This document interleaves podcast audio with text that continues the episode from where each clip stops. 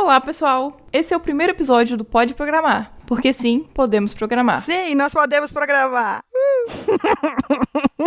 Calma, Ana! Sou a Jéssica Zanelato, programadora, e aqui comigo está minha companheira Ana Elisa, também programadora. Juntas vamos provar que qualquer um pode programar, não é mesmo, Elisa? E é isso aí. E o pessoal lá nos comentadores reclamaram que a gente não ia fazer podcast sim, nós vamos fazer podcast sim. E se reclamar, vamos fazer dois. E se reclamar, a gente faz mais.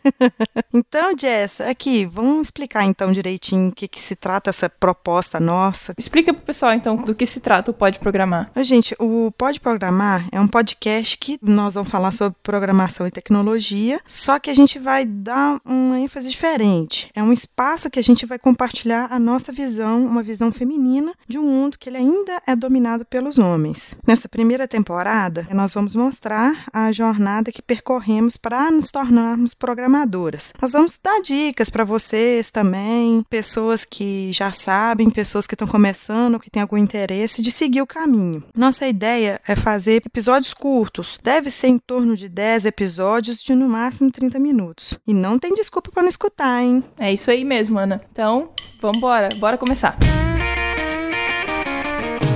Você está ouvindo Pode Programar, porque nós podemos.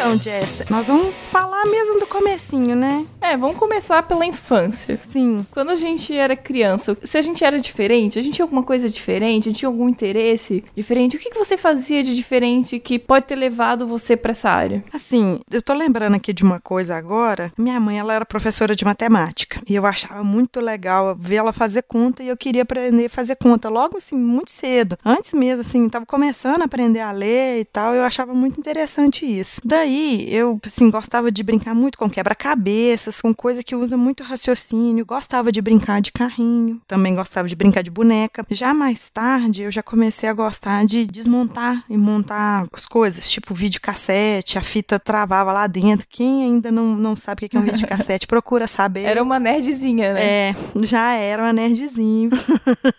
e você? Ah, eu adorava livros. Livros e matemática, eu também adorava matemática. Era sempre a melhor aluna da sala, chata CDF. Não, bacana. É, eu era muito CDF. Nunca fui nerd, eu era CDF mesmo, a chata. E, tipo, eu adorava livros, então eu lia a Barça quase inteira. Meu pai tinha coleção. Meu Deus do céu. Sei lá, oito anos eu ficava lendo a Barça. Nunca tive Barça. Meu sonho era ter a Barça. E aí, com 10 anos, eu queria um computador de qualquer jeito. Eu infernizei meus pais até conseguir um computador. Depois disso, eu não, não larguei mais, eu adorava. Depois comecei a estudar e tal. É, como eu sou um pouco mais velha que você, meu computador veio um pouquinho mais tarde.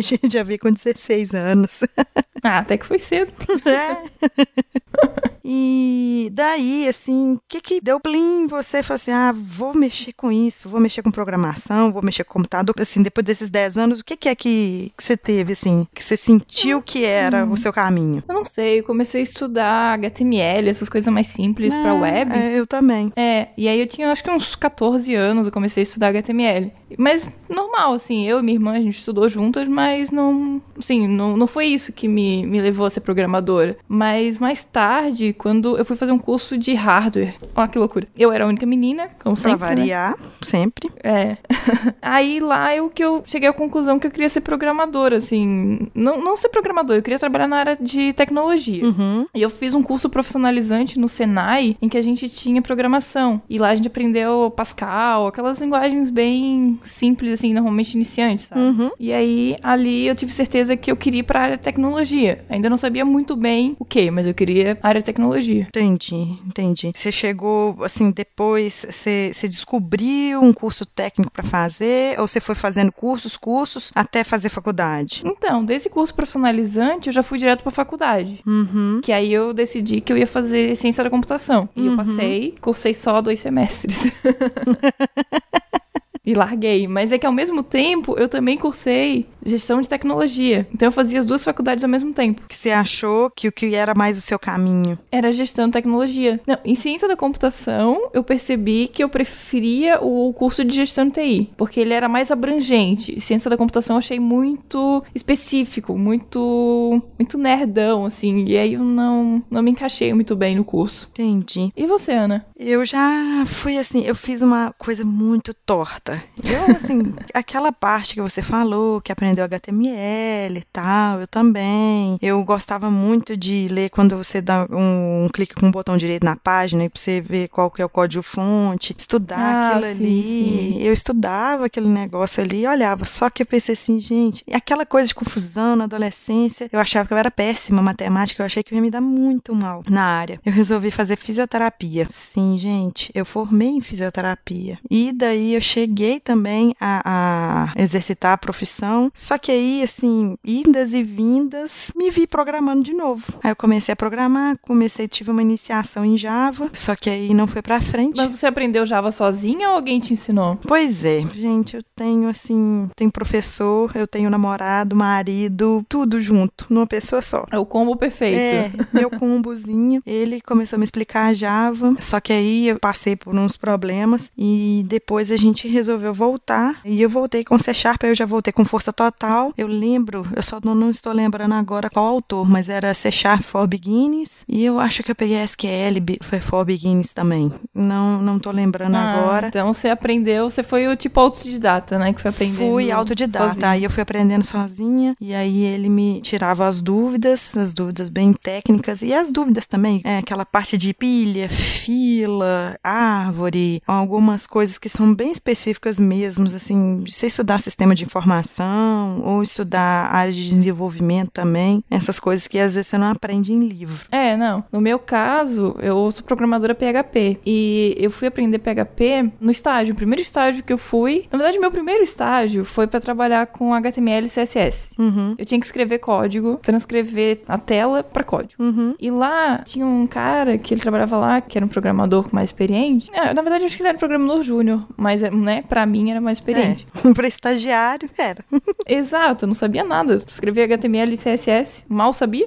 e aí lá eu comecei a aprender a parte de front-end, JavaScript, CSS, HTML. Então eu era a menina do front-end lá na empresa. Uhum. E eles começaram a me ensinar PHP pra fazer algumas coisinhas menores na empresa, porque era uma empresa que trabalhava mais com Java, mas tinha um cara que trabalhava com PHP. E aí começaram a me ensinar pra trabalhar com ele, pra ajudar. Em uma semana eu aprendi assim o básico, usei esse básico pra validar matéria de PHP do meu curso na faculdade. Olha. Nem fiz a matéria, porque, tipo, não precisou, uma semana né? do meu básico no trabalho foi a mesma coisa que eu tivesse feito um semestre lá na faculdade. Não, bacana demais. E aí, dali em diante, eu comecei a fazer com algumas coisas nos sistemas da empresa, mas bem pouco no, no início, né? Uhum. Assim, eu já mexi com bastante front-end, também a parte de back-end, né? A parte de front-end aí vai englobar o HTML, CSS, JavaScript. É, toda a parte visual do sistema, né? Sim, e a parte de back-end, aí você já pega já o C Sharp puro, você pega ali a parte de MVC, que você trabalha tanto com front-end quanto com back-end, SQL. É, toda aí, a parte de servidor, né? Sim, naquela parte que comunica e, e traz os dados, né? É, servidor no caso PHP, né? No caso do C, não é servidor. né? Não, no nosso caso é o que traz a- as requisições, né?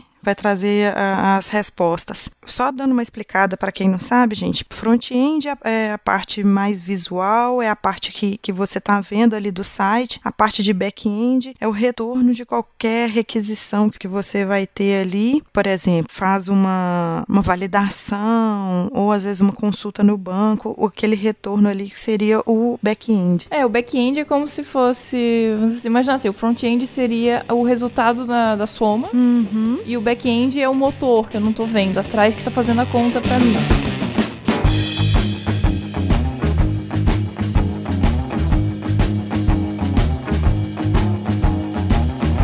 Eu já não peguei porque quando eu fiz fisioterapia era o contrário, eram 40 mulheres e 5 homens. No seu caso, o que, que você percebeu, assim, já que você fez o curso técnico e depois você fez o curso que provavelmente só tinha homem, né? E você de mulher. O que, que você percebeu? Só na minha turma. Minha turma acho que tinham quatro meninas na ciência da computação. No início, né? De e 40 homens. Era por aí, uns 40 homens. Quatro meninas. Quantas meninas e quantos meninos se formaram? Ah, não sei, dessa turma eu não sei, mas bem poucos, provavelmente. Quando eu saí, já só tinham mais duas meninas. Então, eu fiquei só dois semestres. E que no final, no final não deve ter sobrado nenhuma.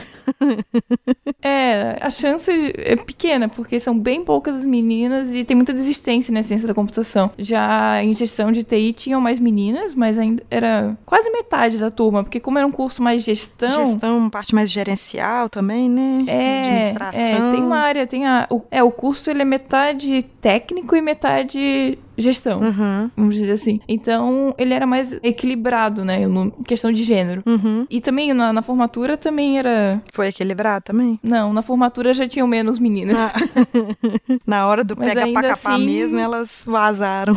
É, não, mas a maioria foi até o final e se formou. E quem saiu foi pra estudar outra coisa. Então, Uhum. acontece, né? A pessoa chega lá e descobre que não, não era aquilo que ela queria. Né? Você percebeu isso. Nó. E como percebi, gente, é- essa é uma outra história, é uma história dentro dessa história. Mas depois agora para o mercado de trabalho, o que é que você sentiu? Qual foi o impacto? Então, assim, no meu primeiro estágio foi engraçado, porque foi uma vaga que me enviaram. Eu acabei indo lá fazer a entrevista, mas no primeiro momento, assim, como eu não tinha experiência, eles ficaram meio receosos, assim, não se interessaram muito. Só que eu fiquei muito em cima. E falando, ah, vocês falaram que eu me enviar uma prova. Me envia a prova. Eles me enviaram a prova, eu fiz a prova, mandei pra eles. Eu queria muito, sabe? Então eu fiquei muito em cima e aí eu consegui. Aham. Porque eu não tinha experiência quase nenhuma, eu não sabia quase nada, assim. Então, tipo, muito do que eu aprendi, basicamente, minha formação como programadora foi trabalhando nesse primeiro estágio e depois no meu trabalho seguinte, né? Então, disso a gente pode concluir que tanto você quanto eu, assim, por mais que eu não tenha formado na área e você tenha formado, a gente percebe que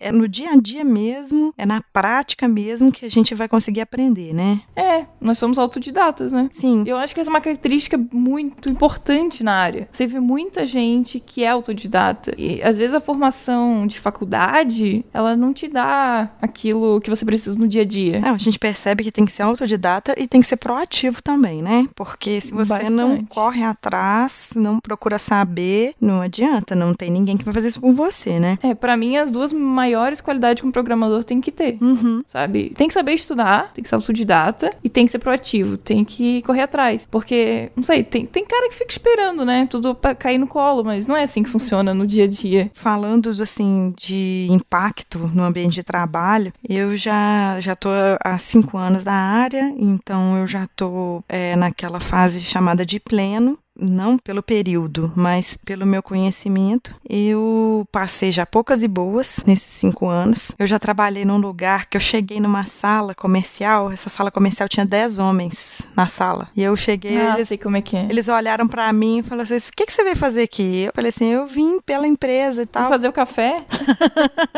É, pois é. E eles queriam que eu fizesse café lá, né? Mas eu não fiz nada. eu deixei pra eles. Eu fazia o café no estágio, mas era estagiária. Não, estágio é uma coisa. Eu já não, não- eu pulei essa parte. Eu tô sendo estagiária dos comentadores. Isso aí eu tô sendo.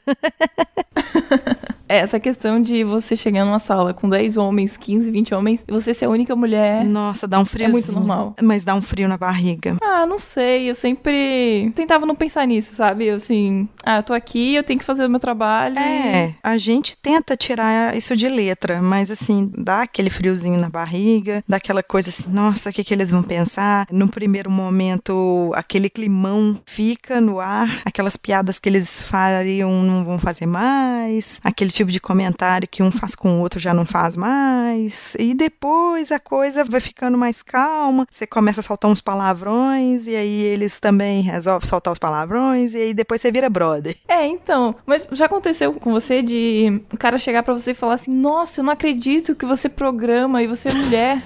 Aconteceu. Exatamente. o meu último emprego foi impressionante, porque eu trabalhava com outsourcing. Para quem não conhece, outsourcing é quando você trabalha numa empresa fim, mas eles te mandam para outro lugar para você trabalhar como terceirizado. Uhum. E eu estava trabalhando e aí lá acabou enchendo demais e eles é, mandaram a gente para a sede da empresa, eu trabalhava via VPN e quando eu cheguei lá, um cara olhou para mim e falou assim: os analistas de requisitos, analistas de sistemas sentando lá de lá, aqui só tem desenvolvedores. Eu, pois não, desenvolvedor? Ele olhou para mim, oi? Eu, oi, tudo bem? Você tá joia? Mentira que você é desenvolvedora. aí eu mostrei a aliança de casado, e eu sou casada ainda. E aí uma semana depois descobri que tava grávida. Aí eu brinquei com ele e falei assim: olha só, programador reproduz ainda, acredita? Em cativeiro, no teu caso, né? em cativeiro, não é, não é espécie selvagem, não.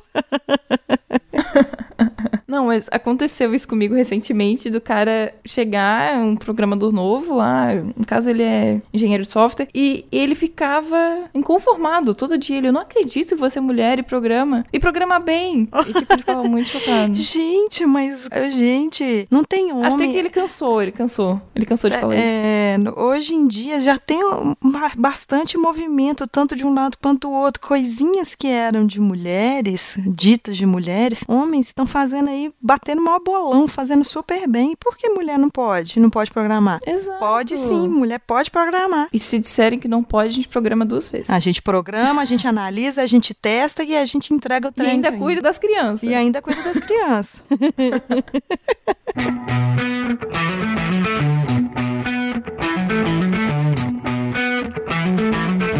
Principalmente quando você vai atender um cliente, vai fazer contato com a área de tecnologia de outra empresa que você está prestando serviço, é como se eles não te dessem importância. É porque geralmente essas empresas são mais antigas, né? Então, assim, eles geralmente contratam as empresas terceirizadas justamente para dar aquele frescor, aquele gás que eles não têm, eles não, não vão contratar os técnicos mesmo na área. Então, eles contratam. E aí, quando chega, pô, mulher. Você não sei, você já sentiu alguma vantagem? Vantagem por ser mulher nesse meio? Eu acho que já. Agora é a parte da sedução. não, até que não foi parte de sedução, não. Não, tem a parte de sedução sim. Que você pergunta pro seu colega do lado, o colega ele para tudo e te ajuda, te, te responde tecnicamente. Aí depois, mais tarde, vai lá e pergunta: Nossa, você gostou da dica e tal? E a pessoa, ela, ela parece que demonstra um pouco mais de entusiasmo para te ajudar. Então, mas será que eles fazem isso porque a gente é mulher? Ou eles fariam isso para qualquer um? Às vezes eu tenho essa dúvida, Boa porque pergunta. tem alguns amigos que te ajudam realmente, assim, ajudam mais. Mas eu sempre fico na dúvida assim, ah, não, acho que ele faria isso também se fosse um cara perguntando, sabe? Eu sempre fico com essa dúvida se, ah, tá fazendo porque eu sou mulher ou faria para qualquer um? Por favor, quem tá ouvindo a gente aí, sana essa dúvida é. nossa aí, por se favor. Se você for programador e tiver alguma colega mulher, nos conte como é que é essa é... relação. e se você ajuda porque quer ajudar ou por ela ser mulher isso faz com que você queira ser um cavalheiro, queira ser o herói, não sei, não sei, sabe? É. de conto de fadas. E mulheres, por favor, também dê sua opinião. O que, é que vocês sentem? É, se tiver alguma ouvindo, isso. por favor, nos conte.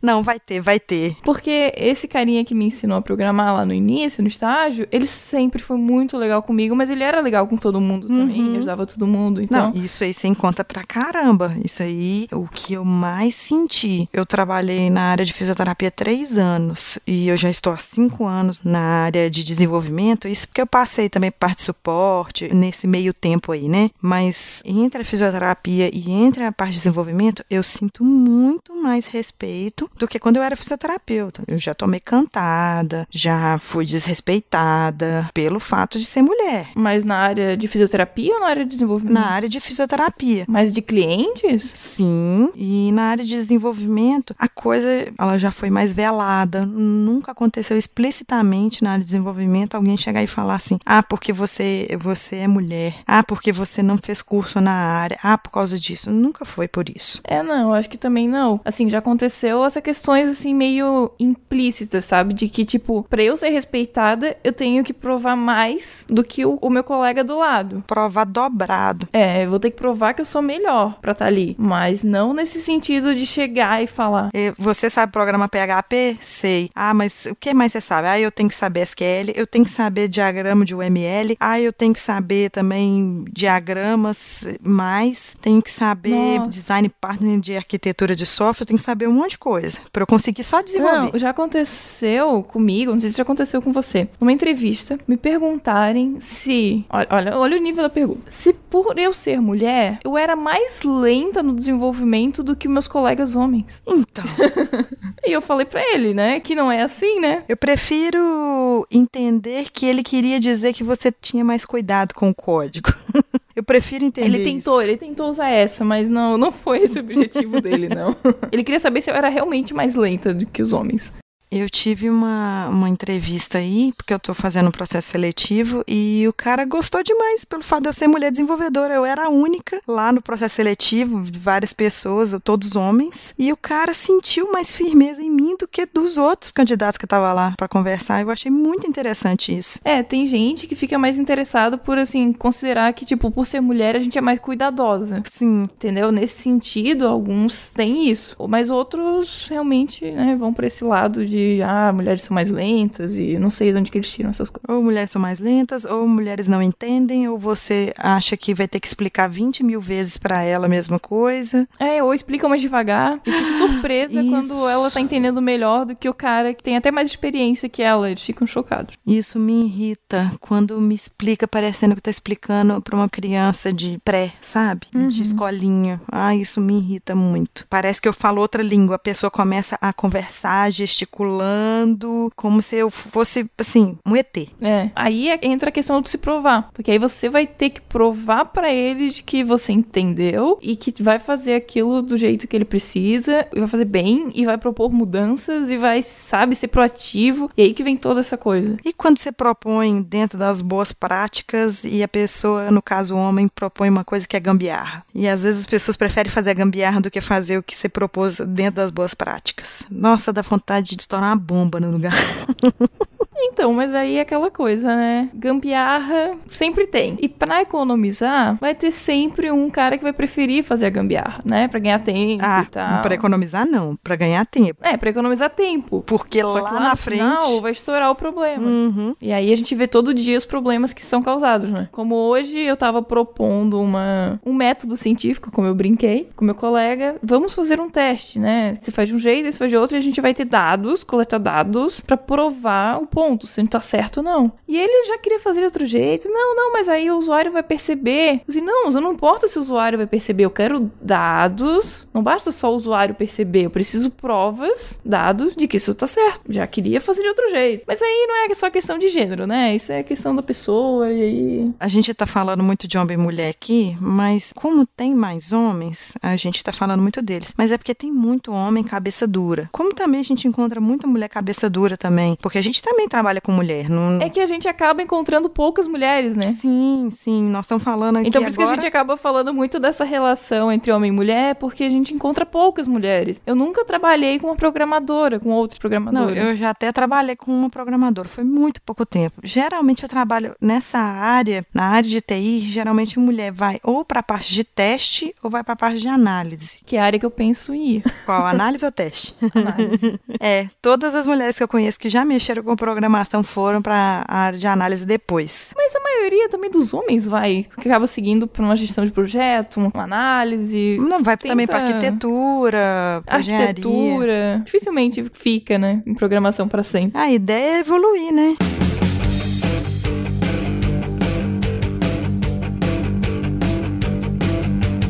Falando nisso, você pensa em mudar de profissão? Por enquanto, não. Eu acabei de terminar minha pós em. Aí sim, eu tenho curso na área, eu sou especialista, eu já tô quase, né? Especialista em engenharia e arquitetura de software, mas eu ainda não penso ir para a parte de arquitetura mesmo e de engenharia, porque eu acho que você tem que saber programar bem. E eu acho que ainda eu preciso melhorar muito nessa área. É, verdade. Eu também penso em ir para essa área de engenharia e arquitetura e também acho que a nossa base de programação tem que ser muito alta Tem. pra chegar lá. Sim. Apesar de ser uma área mais técnica, mas é, é- é o todo, né? Então eu tenho Uhum. que ter esse conhecimento muito bem de base, assim como saber trabalhar em equipe pra poder depois, talvez, gerenciar uma equipe, alguma coisa nesse sentido, né? Isso aí que eu percebo muito é que algumas pessoas, alguns cargos de liderança, é, as pessoas são muito técnicas, elas não sabem gerenciar, mas eu acho que isso aí a gente. Ou então são muito gestoras e tem tem pouco conhecimento técnico. Sim, mas eu acho que isso aí E a aí gente é pode um deixar pra próxima. O que, problema. que você acha? É, isso a gente fala depois. Senão a Acho gente já tá aqui, ficando, ó, já estamos estourando o nosso tempo. Só um pouquinho. Então, o que, que aprendemos hoje? Então, Jess, o que, que aprendemos hoje? Aprendemos que sim, meninas podem brincar com coisas diferentes, sim, pode ter interesses diferentes, sim, e continuar sendo meninas. Que a gente pode brincar de carrinho e ler os livros da Barças inteiro. A gente não lê mais livro da Barça, né? Mas a gente Não, não pode. lemos. A gente pode ir para uma biblioteca, a gente pode ler vários livros, a gente pode viajar na maionese, pode ter um Kindle. Ai, amo Kindle. Sou muito tecnológica. e aí, Eu não tenho Kindle, eu tenho tablet mesmo. Kindle, melhor coisa do mundo. Só di- deixa, deixando a dica, tá? A gente também aprendeu que, por enquanto, não tem nada que te impeça, não precisa de curso, assim, não precisa de alguma certificação. É bom. Eu, ah, eu também fiz certificação da Microsoft, mas depois eu, eu falo isso, disso de novo. A gente não precisa ter certificado, mas a gente precisa provar que a gente sabe. É, e aí o certificado ajuda a provar isso. Mas isso fica para um próximo capítulo. Então, por hoje, a gente termina por aqui. Peraí, mas a gente vai terminar sem falar que a gente já tem já toda uma estrutura pronta? Ah, temos nossos contatos, mas claro que a gente vai falar disso, Ana. Peraí, só um pouquinho. Você que ficou como host e eu que tô tomando, né? Não, mas não tem essa de host aqui. Nós duas somos a hosts e convidadas e tudo. Não tem essa de host aqui. Ah, então tá, então bora. Onde que as pessoas já podem encontrar? Você sabe se a gente já tem e-mail, o que, que a gente tem, como é que é? A gente já tem e-mail. É podeprogramar@mundopodcast.com.br. Ah, e também a gente já tem Facebook, facebook.com barra pode programar. E a gente tem o Twitter. Sim. O da Ana é Aninha e Bastos. E o meu é Jesse Zanelato. Então você pode nos encontrar lá e pode mandar dúvidas, sugestões, críticas pro nosso e-mail, Facebook e Twitter. Pode comentar no post se vocês quiserem. Pode, também seria legal se vocês comentassem. Se vocês tiverem alguma dúvida, a gente responde com o maior carinho. Carinho, de, assim, mais carinho do que de homem, um carinho de mulher. Não, não, não vamos Mentira. seduzir os meninos nem as meninas agora. Não, não, não. A gente vai responder mesmo sem precisar de sedução. Não vamos usar nossas armas agora. Agora não. Então é isso. Um Nos beijo. vemos no próximo episódio. Um beijo e tchau. Tchau.